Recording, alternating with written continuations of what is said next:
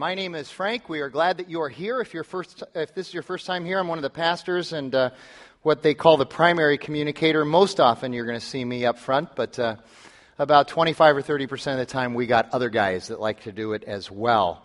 Um, go ahead and turn to Romans chapter 9. We'll get there in a second. We are finally in chapter 9, and uh, we'll be looking at the first five verses and, and mentioning the sixth as well. Uh, a couple of announcements, three announcements actually, to kind of get you up, up to date with what's going on in the community. First of all, two weeks from yesterday, so Saturday, April 5th, uh, we are having a Redemption Women's event at a place called Jam in Old Scottsdale, Old Town Scottsdale. Uh, so it's down there on First Street, uh, around 69th, uh, I believe, um, from 9 o'clock in the morning until 11 o'clock. Uh, they're going to be talking about how the gospel intersects with culture. And their speaker is going to be our own Sean Mortensen. He's one of the elders here. And in addition to being at JAM, you will also uh, have a, um, uh, at your disposal the Waffles Love food truck. So you're going to have waffles, you're going to have Sean Mortensen. I don't know why you'd want to be anywhere else on that Saturday morning. So please RSVP if you plan to be there. And uh, uh, you can do that either through the city or you can contact Caroline Van Slyke. She is um, uh, the leader of our Redemption Women here. And uh, if you're not sure about how to get in touch with her, just, just find uh, Stephanie Shoemate uh, and she'll be able to help you with that. second thing we want to mention is the M25 offering in two Sundays, April 6th, will be for the. Um, uh, Phoenix Women's Hope Center, and uh, we are in the process of putting together a list of things that they need. So you can imagine what they would need. They're going to need all kinds of household and, and bathroom uh, staple items. So w- it includes all of those things, but we're also next week in the bulletin, we're going to have an actual list for you to, to look at and give you a week to go out and buy those things. But I'm telling you, if you just, if you buy diapers and toilet paper and, and, and soap products and those things, th- those will all be put to, to use. But we'll have something specific for you next week. And we will be taking that offering and collecting those things uh, two weeks from today. So be aware of that. And then the last thing is Easter is rapidly approaching. Easter is Sunday, April 20th. We are going to have our regular service times on Easter Sunday. So 9 o'clock and 11 o'clock. Uh, obviously, we're going to have a, much larger crowds for both of those services. So, in terms of parking, we already know that we have a parking issue here um, we would uh, just encourage you to be patient, but also consider parking across Thomas Road on 42nd Street or at Phoenix Seminary and getting a police escort across Thomas Road. Some of you have always wanted a police escort. This is your opportunity now to have that if you would just park over there. Um, uh, you can have that, but uh, we look forward to a wonderful Easter, and we would encourage you to invite everybody on Easter Sunday. Uh, this may be a shock to some of you, but we're going to talk about Jesus and the resurrection on Easter Sunday, and it's going to be awesome.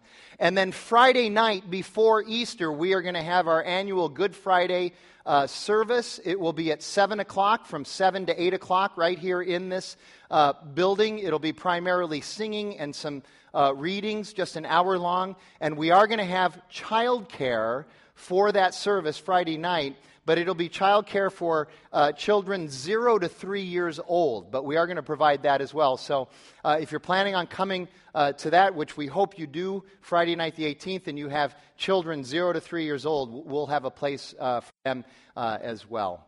So that's it. You're up to date. All of those announcements are in your bulletin as well if you need more information. And uh, let me pray, and then we'll get into Romans chapter 9.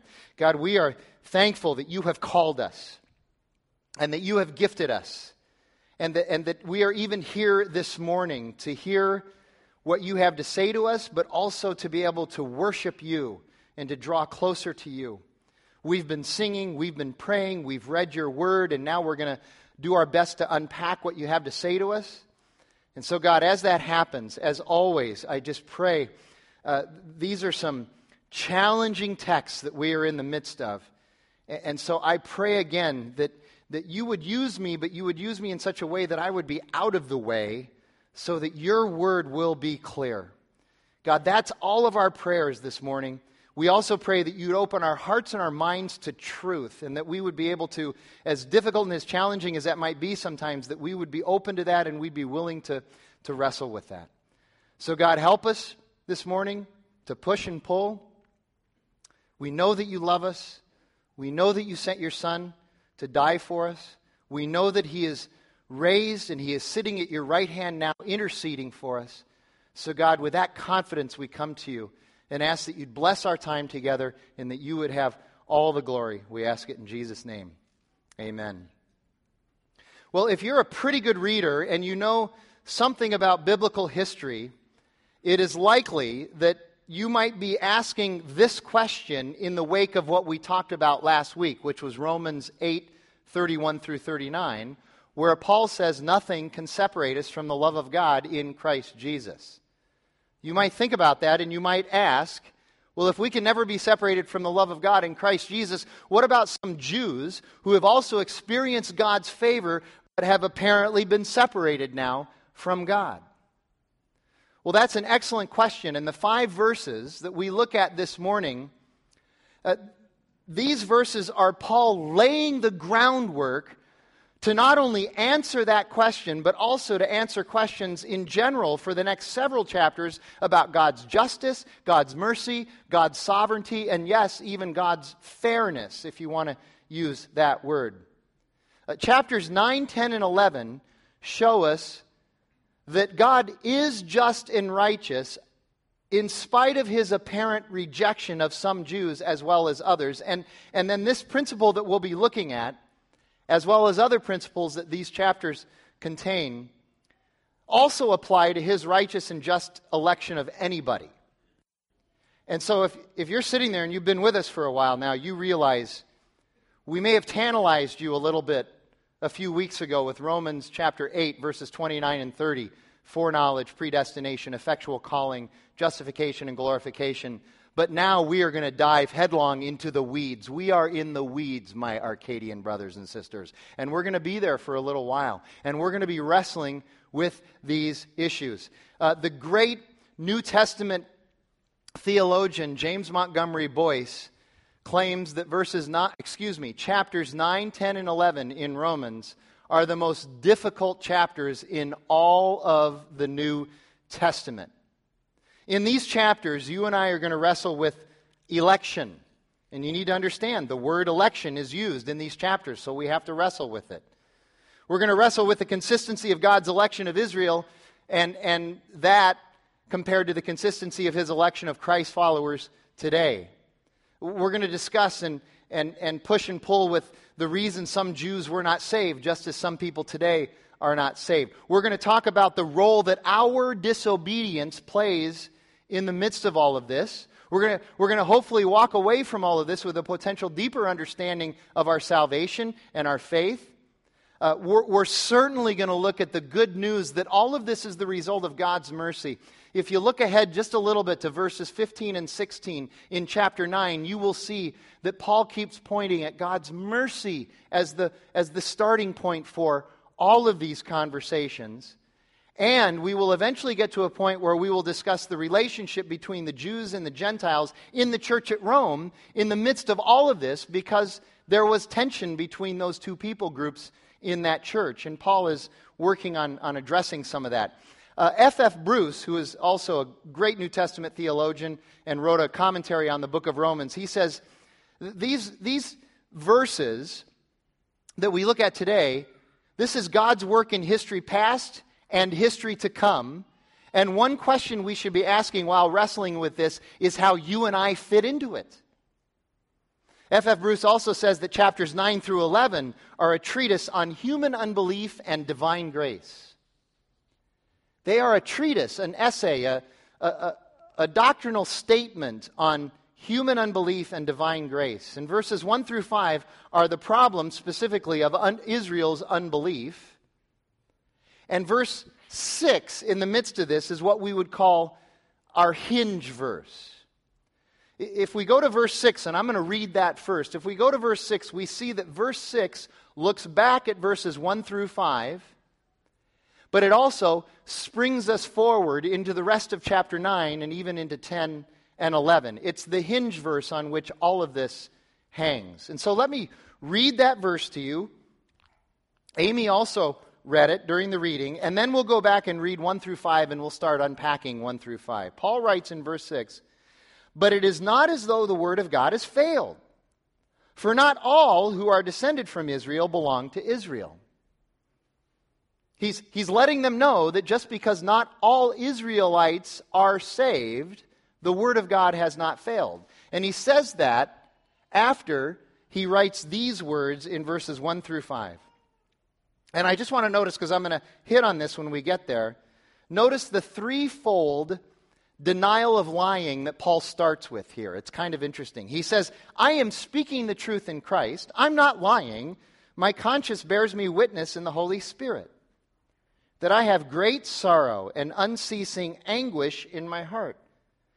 For I could wish that I myself were accursed and cut off from Christ for the sake of my brothers, my kinsmen according to the flesh. He's talking about his fellow Israelites. Paul is Jewish.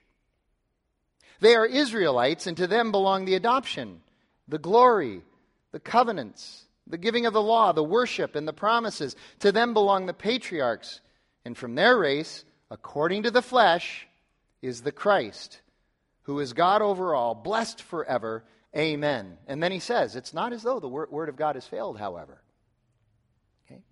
So the big idea today is Paul's heart for the lost his heart for lost people. That's the big idea that we're going to be looking at, but it has several components. So let's just start by walking verse by verse through, through what we're going to talk about, and then we'll, we'll end with three questions that I'm hoping will, will provide us with some strong application for this passage. The first thing I would ask is, is why the threefold I'm not lying? I'm not lying, I'm telling the truth. The Holy Spirit bears witness to this. I mean, it kind of sounds like he's lying. You ever run into somebody like that? They come to you and they go, No, no, no, no, here, listen, no, no I'm telling you the truth. I mean it. I swear. I'm not lying. To, I, I, I, I'm, not, I'm an honest person. And you look at them and you go, Yeah, right. You're protesting a little bit too strongly there. Well, he's not lying. And, and scholars say the reason that he does this is because what he's about to say is extraordinarily challenging, and what he's about to say is desperately emotional for him. This betrays his, his despair in the midst of what he's going to talk about. He, he's, he knows he has to do this, but humanly speaking, he's not really excited about the truths that he's about to unpack for us. Paul's getting ready to deliver some very challenging truth to us. Now, you have probably in your life, you've had people speak truth to you, right? When people speak truth to you, tough truth, it's, it's difficult, isn't it? Isn't it hard when, when somebody sits you down, squares you up, looks you right in, the eye, right in the eyes, and says, okay, here's something you really need to know. This is part of your blind self. This is something that you need to wrestle with. This is something that you've been doing. You may or may not be aware of it. It's hard when somebody does that, right? Doesn't it help if we know that the one who is speaking this truth to us is coming from a position of love for us rather than a position of glee? You ever had anybody speak truth to you that seemed they, they were a little bit too joyful about it? I get to tell you what's right because you're so ignorant. It's helpful if they don't if they're not cold and harsh or indifferent. I'm just going to tell you the truth and I don't care how you react, you're just going to have to build a bridge and get over it. That's helpful too, isn't it? Or maybe somebody that's doing it in triumph. I am the one who has the truth and you don't. And so I will be gracious in my victory and impart this truth to you. It does, doesn't it help if they don't come to you that way? And we've all had people come to us that way and speak truth. And it's hard for us to hear it, right? Well, this is not Paul. This is not Paul's way. He doesn't want to do that. Paul loves people. And understand, he loves even people who want him dead. He's talking about his kinsmen here, and many of them wanted him dead. They're the ones that gave him the 40 lashes minus one. They're the ones that threw stones at him. They, they, they're the ones that, that wish he was out of the picture. And it's true, Paul can be very direct and uncompromising in his conviction, but he loves people, especially his kinsmen, his tribe, his family. Martin Luther once wrote this love. Love is not only pure joy and delight, but it is also great and deep heaviness of the heart. We live in a culture now that exalts love as, as this, this emotion and this virtue that has only one side to the coin, that it's nothing but joy and delight and goodness, and that it never brings us hurt. It never brings us despair. It never brings us a deep heaviness of the heart. Love brings a deep heaviness of the heart if you truly love. And so he says in verse 2 I have great and unceasing anguish and sorrow in my heart. By the power of the Holy Spirit, listen, Paul has doctrine nailed. If, if you want to talk to somebody about doctrine, he'd be the, he'd be the best. He would be a wonderful, a marvelous seminary professor. Who are you taking systematic theology with? Well, the Apostle Paul. Who else? That would be awesome. He's got it nailed. But there's a difference between Paul and, and many people that you and I know today who are doctrinal masters, and this difference is something that we should, we should think about. Paul's doctrinal expertise never made him a cold person, and Paul's doctrine never made himself a cold person. He, he, was, he was a doctrinal master, but he still loved people. He was not harsh or gleeful or indifferent. He had, he had a deep emotional desire that people would know Jesus and know God. Now, that leads to this question, which I've asked myself years ago and that I have had many people ask of me. Well, well look at Paul. Is Paul more gracious and loving than God then? It seems as though Paul is more concerned about these lost souls than God is. Is that possible? Well, here's how we'd answer that question. When someone has experienced the love of God through Jesus, as he explains in Romans 8, verses 31 through 39, that person, his or her heart, cannot help but become one of compassion and love. It just can't help it. If you've truly experienced God's love through Jesus Christ, you are going to love. You are going to be filled with compassion. And while I recognize the legitimacy of that question, especially based on the text and based on our perceptions as human beings, I get all of that. I would also give a word of caution here. I would ask this question What is your heart in the midst of asking that question? Are you asking that question because maybe you also feel fairly certain that you are more compassionate than God as well? God doesn't seem to care about these people. I care about people. Am I more compassionate than God? When I first asked that question the first time, there was that quiet certainty in my own heart. It was in a dark place in my heart, but there was that quiet certainty that maybe somehow I had it more figured out than God and I was more compassionate than God. And often when people come to me and ask me that question today, they ask it with, with that sort of ethos, that what I call self righteous compassion ethos. Look how compassionate I am. I, I have been justified by my compassion. I have been made righteous by my compassion. No, you're justified and made righteous by Christ and Christ alone, and then you can have righteous and just compassion. And that's where Paul is coming from. He's coming at it because he knows the love of God. We should be very careful. Elsewhere in Scripture, on, on different occasions. Paul will even talk about it later in Romans.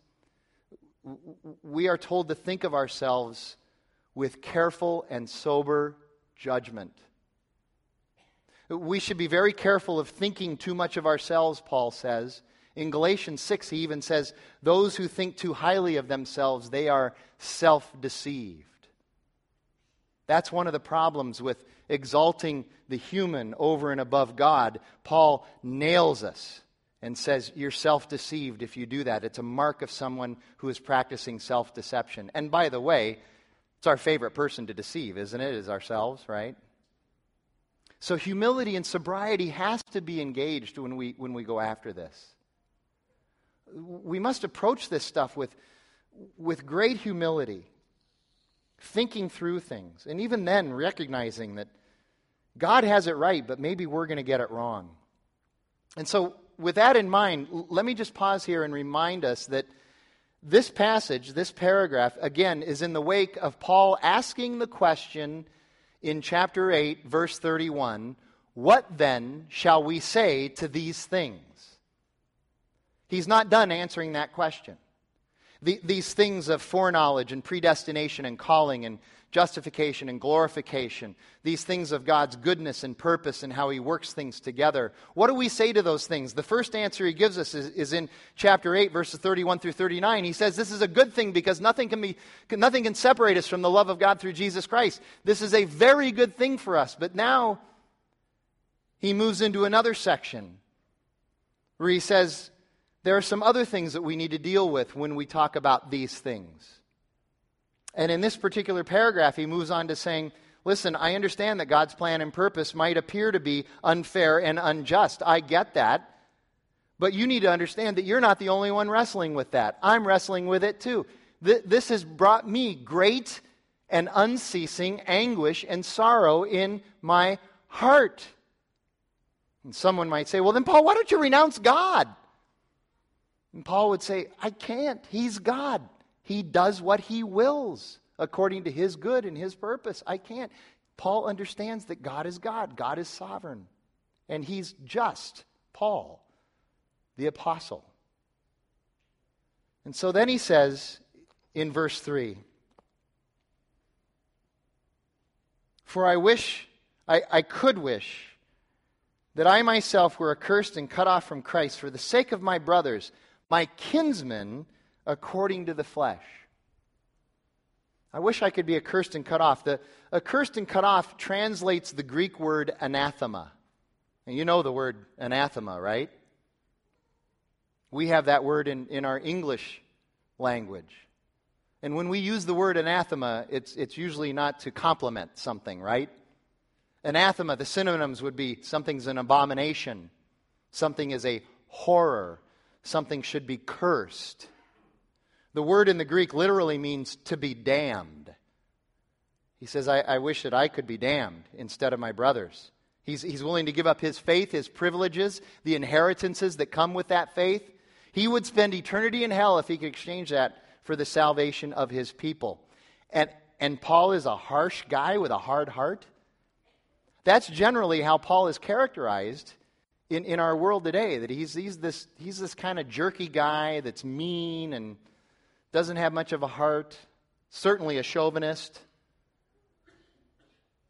That's, that's how he's characterized. There's even a book out. It's on my stack. It's one of the next three that I'm going to read. It's titled Jesus I Have Loved, but Paul? You see how we wrestle with this? Okay? Paul, Paul loves people. And, and again, like I said last week, it would be really helpful if we could start to kind of dig into some Old Testament history and understanding. Um, the book of Exodus provides us with a lot of background for chapters 9, 10, and 11, especially chapter 9. And, and, and here in particular, it seems as though Paul has in mind specifically Exodus chapter 32. I'm not going to read you Exodus chapter 32 but I'm going to give you the Frank notes, okay? I'll, I'll kind of paraphrase the story for you because it's clear that Paul had this in mind when he writes this. And by the way, if you're into psychology, this, this chapter in, in Scripture, Exodus 32, might be a good psychological study. It seems, it's just interesting, okay? So Moses is up on the mountain. He's getting the law from God.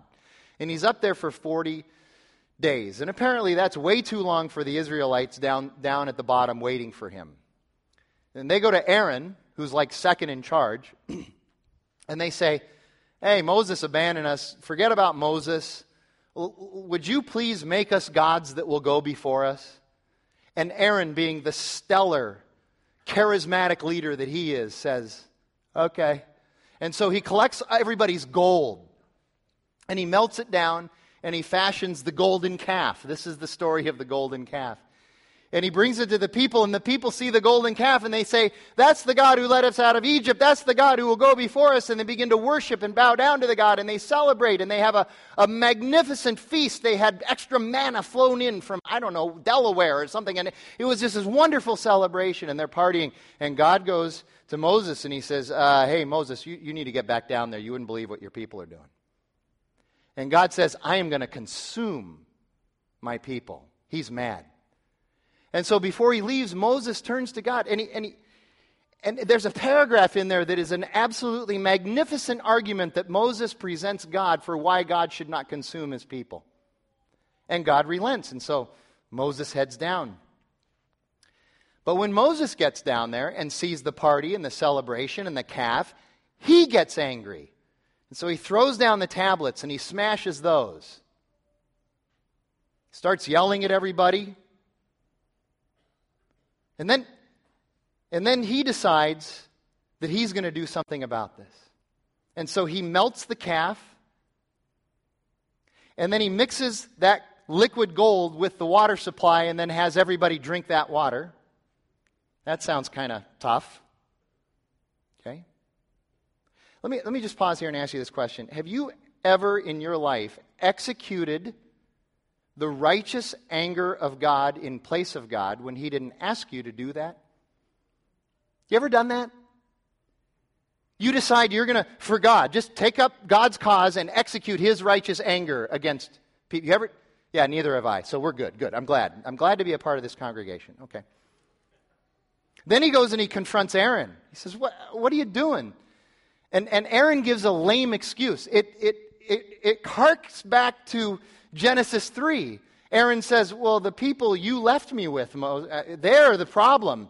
So Aaron blames everybody else but, him, but himself. Let me ask you something. Have you ever blamed everybody else because you stink? Yeah, me neither. Good. I'm good. Okay we are such a righteous congregation. That's really awesome. So then Moses goes and gathers the Levites, and he says, You need to carry out the punishment for this idol worship. And that was brutal. It involved swords. So now the dust is settling, and the next day comes. And Moses goes back up the mountain, and he goes up to the mountain, and he asks God not to do anything more to the people. He says, Don't punish them any further. And he even says to the Lord, I want you to forgive them, but if you don't forgive them, then blot my name out of your book. Keep their names in, but blot my name out. This is Paul saying, I wish that I could be accursed and cut off.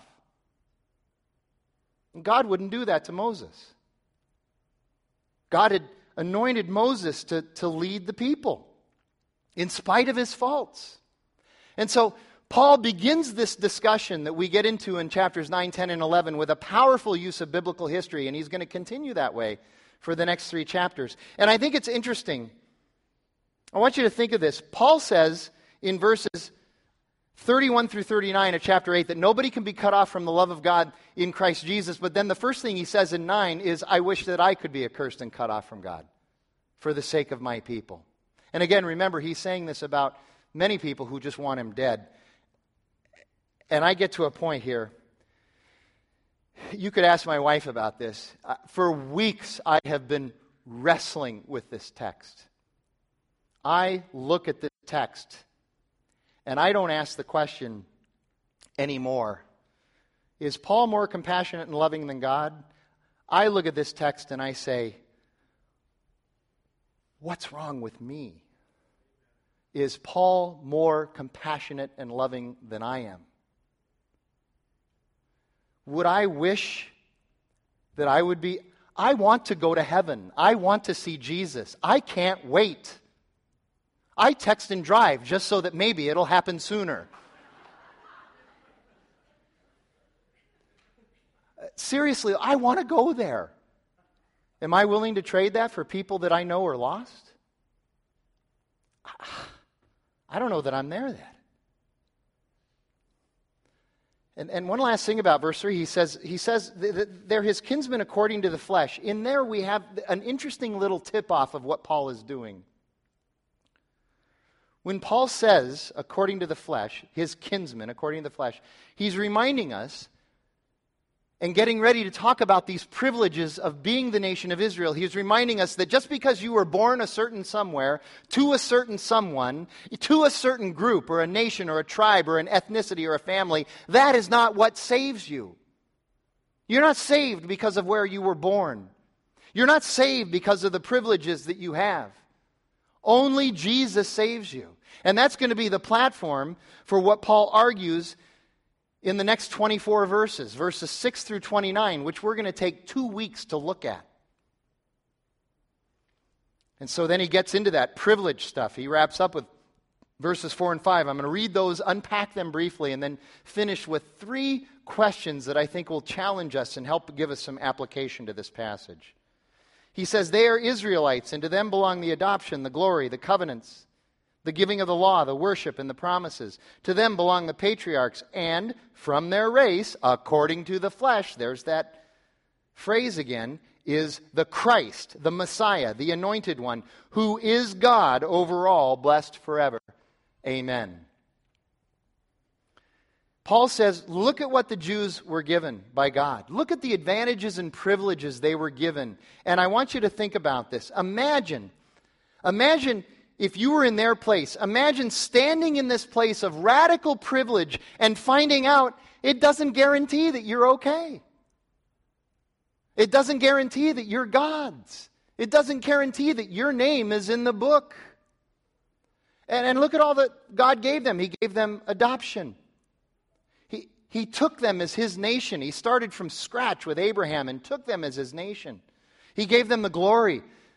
Most scholars say that's the Shekinah glory. It's the protective cloud by day and the pillar of fire by night. It, it's the glory of God that filled the tabernacle with his presence. It's the sign of his presence the presence of Yahweh with his people. In Exodus 33, uh, Moses makes three requests of God, and one of them is that your presence will always be with us. And God says, Yes, that's his glory. There's the covenants. There's the covenant with Abraham in Genesis chapters 12 through 15. There's the covenant with Jacob in Genesis 28. There's the covenant with Moses in Exodus 24. And there's even the covenant with King David in 2 Samuel 7. There's the receiving of the law. He gave them the law. The Ten Commandments, the tablets. There's the worship. The worship is the liturgy and the context and the methodology of how to worship God, all spelled out for us in the book of Leviticus.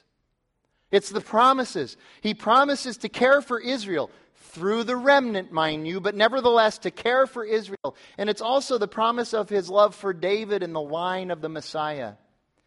He says, and, and, and the patriarchs You've been given the patriarchs Abraham, Isaac, and Jacob. And from that, we get the tribes and the lineage and the history.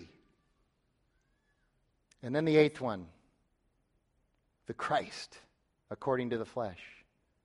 And that's where Paul says, oops, this is Jesus.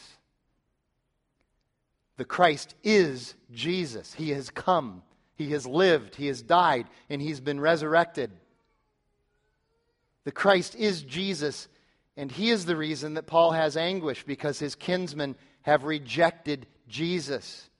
All of these advantages and privileges, the first seven, they don't mean anything if you get the eighth one wrong. That's the one that counts. And that eighth privilege becomes the point of contention for Paul and the Israelites. Have you ever thought about the difference between privilege and mercy? Probably not. I never had before uh, th- uh, encountering these, these verses and these chapters the way I have, you don't usually think of privilege and mercy at the same time, but they're actually interrelated and connected theologically. Here's the difference between privilege and mercy. You and I, in our human nature, we desperately desire privilege, but what we desperately need is mercy. And it's provided to us by God through His Son, Jesus Christ. When we get into the thick of Romans 9 these next two, two weeks, we're going to find out that it is God's mercy that Paul keeps focusing on, that that's the key. And that mercy comes through Christ on the cross and Christ resurrected. And that God has the right to express that mercy any way He wants because He is God.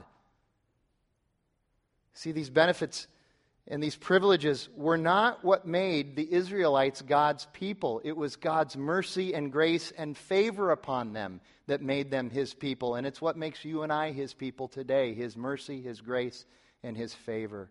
And that's what Paul is trying to point out. And so you and I need to be careful, very careful of falling into what's known as the blessed trap.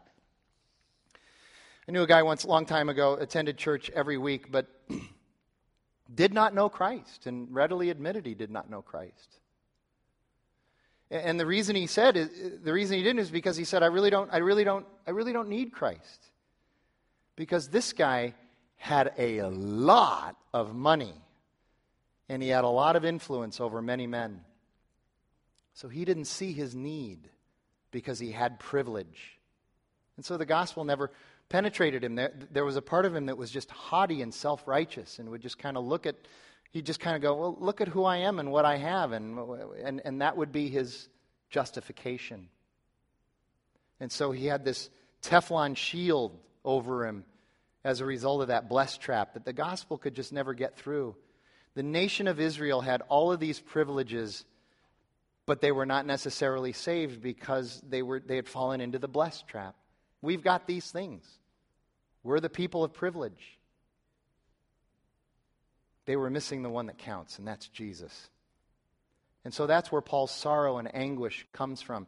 And the irony is that Paul, too, he used to have these same things, and he used to count on those same things for his righteousness and his justification before God. Paul makes the argument in Philippians chapter 3. He says, Look, you, got to be careful of these Judaizers, these, these guys that keep trying to tell you about how important it is that, that, that you have all these privileges of being Jewish. He says, I get that because I was once that way too. He says, I was circumcised on the eighth day, not the seventh, not the ninth. He says, I'm of the people of Israel, the tribe of Benjamin, which is the best tribe, of course, because I'm a Benjaminite. I am, I am a Hebrew of Hebrews. He's saying, I'm the LeBron James of the NBA, man. I had it wired. As to the law, I'm a Pharisee. You can't get any better with the law as, as being a Pharisee. As to zeal, I persecuted the church. As to righteousness under the law, I am found blameless, but whatever gain I had, I count it as loss for the sake of knowing Christ Jesus. All of that stuff that he counted as gain, that he thought was privilege, he says, it's loss. It doesn't matter anymore. In verse 9, he goes on to say that he, he considers that rubbish. That word rubbish translates the Greek word skubala, which literally means the combination between trash and human excrement. Skubala. So now you have a new word to yell when you hit your nail, your, your thumb with a hammer, okay? Skubala. Nobody will know the difference, okay? That's what he says that stuff is. It's skubala. It's rubbish compared to knowing Christ and his resurrection and his sufferings. Paul's always got to throw that suffering thing in there. So that last advantage is the only one that ever that really counts and then he expands on it in verse 5. He says Jesus is God and he is over all. Paul says right there, Jesus is God. He says it in Titus chapter 2 as well. He says we wait for our God and Savior to come again. He calls him God. But he also says in this passage that Jesus was according to the flesh. And here you go.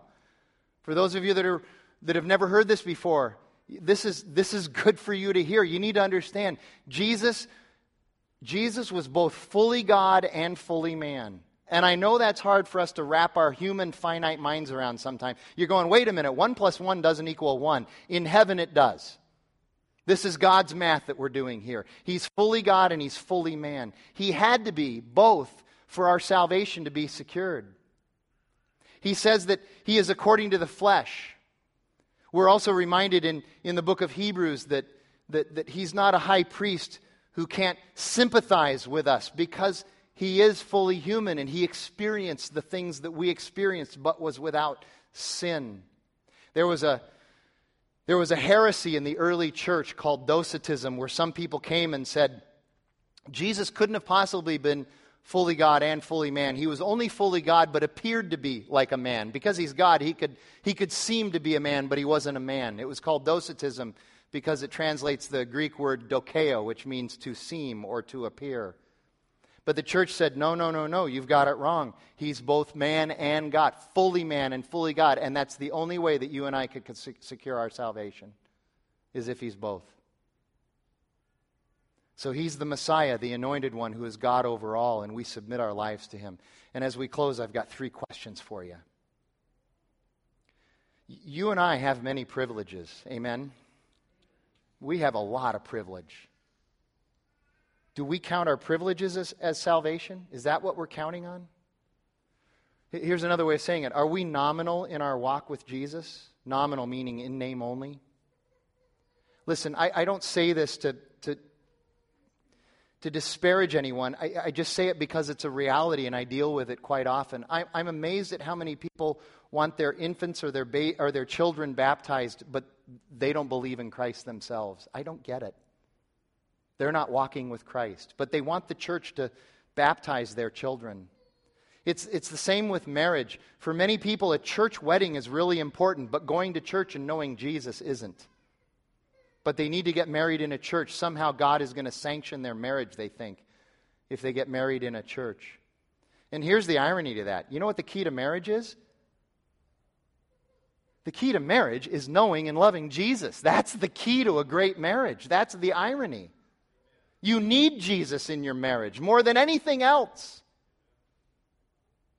Paul says that wives are to respect their husbands and husbands are to love their wives. And I say, you betcha to that. That's really important. It's important to Jackie that I love her unconditionally, with compassion and generosity. And it's important to me that she respects me. But I'll tell you what, none of it means anything if both of us don't love Jesus more than we love and respect each other. That's the key to a great marriage.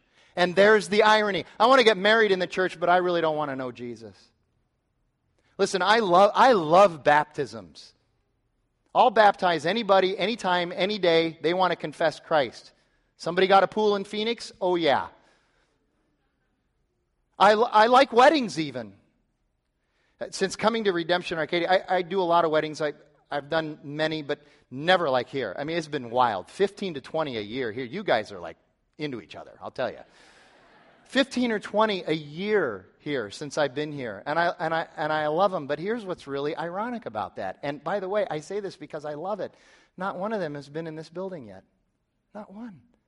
But every one of them has been, has been between two people who madly and desperately love Jesus. And they get it. They realize that where they get, get, get, married is not as important as who the focus in their marriage is, and it's Jesus. And that is awesome. I guess what I'm saying is that we should take our salvation very seriously. And what truly thrills me, more than baptisms and weddings, is when I have coffee with somebody and I find out they really know and they really love Jesus. And that leads to the second question do you and I, do you and I anguish over others who are lost? Do we have unceasing sorry, sorrow about others? Right away, some of you think of family and say, Yes, I'm really, I'm, I'm, I'm worried about that. Others of us, frankly, think of family and go, Doesn't matter to me. The way they've treated me over the years, nope. We think of our friends. We have friends who aren't saved. We have anguish over them. But then you need to understand that the, Paul, the context that Paul is saying this here, it's his kinsmen, his brothers, his nation, his tribe, but it's people who wanted him dead. Do we have unceasing anguish over our enemies who are lost? Uh, how about how about people who sin big and boldly and and without regret and, and publicly, big sinners. You read the Psalms and you see many of the lament Psalms are, are the psalmist writing about somebody who just sins and gets away with it day after day and nothing ever happens to them and they have, they have great privilege. Why do they get to sin and nothing happens to them and I'm trying to live this righteous life? Do we have unceasing anguish and sorrow in our hearts for them? No. Those are hard people to have sorrow for. We're a little mad at them. People with privilege, more privilege than us. Do we have unceasing anguish and sorrow? I'm looking to see if we're praying for anybody. Are you praying for people who are lost? Do you have friends, family, enemies? Is there a name that if I say, pray for somebody right now who is lost, do you have a name that you could, you could come up with and pray for? I'm going to ask you to do something. I really hope you do it. I, I want you to write down on your bulletin, on a Connect card, on a giving envelope, I want you to write down the name of somebody that is lost that you, would, that you have sorrow and anguish for.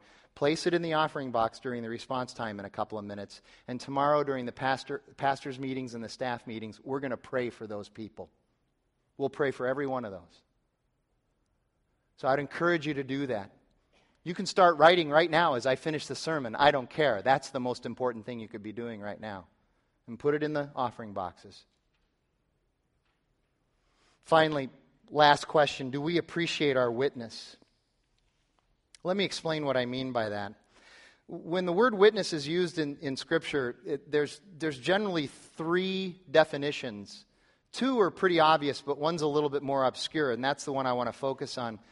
A witness can be someone who observes something, who sees something. A witness is also someone who can testify about something. And then that third definition, that's a little bit more obscure, is a witness is, is someone who is a link in a chain. See, see, Paul, I think one of the reasons that his anguish and sorrow are so great is because he recognizes and loves the part that Israel has played in the plan of God's salvation. He says they have played a huge part. And I'm a link to that. I'm the apostle to the Gentiles, but I am Jewish. I, am the link. I'm looking back and I'm looking forward. In the church, you and I need to remember that there were saints that came before us, and there are going to be saints who come after us, and we are currently the link between those saints. As a lead pastor, people always say, you got to cast the vision, you got to cast the vision, you got to cast the vision. And I'm not denying that that's not important. We should cast vision and look to the future. But also, one of the jobs, one of the responsibilities of a lead pastor is not just to cast a vision, but also to preserve and remember the history of the church as well. Remember where we came from. Remember the testimony of those who have gone before us as well. Remember people like Tom Schrader and Justin Anderson and even people before them. We're links in a chain, and therefore we are ambassadors for Christ, Paul says in 2 Corinthians chapter 5. Listen, if someone is going to hell, it's because of their sin. And if someone's going to hell, it's because of God's sovereign grace and mercy, and God sees us as his link between those two. Charles Spurgeon said it this way If sinners be damned, at least let them leap to hell over our dead bodies. If they perish, let them perish with our arms wrapped about their knees, imploring them to stay. If hell must be filled, let it be filled with the teeth of our exertions, and let not one go unwarned and unprayed for. Amen. God, we thank you for your grace and your mercy. We thank you for calling us, and we thank you for teaching us challenging truth, God, by the power of your Holy Spirit, I pray that we would be your witnesses in this world, both to the saints that came before us and the saints that are to come. We ask it in Jesus' name. Amen.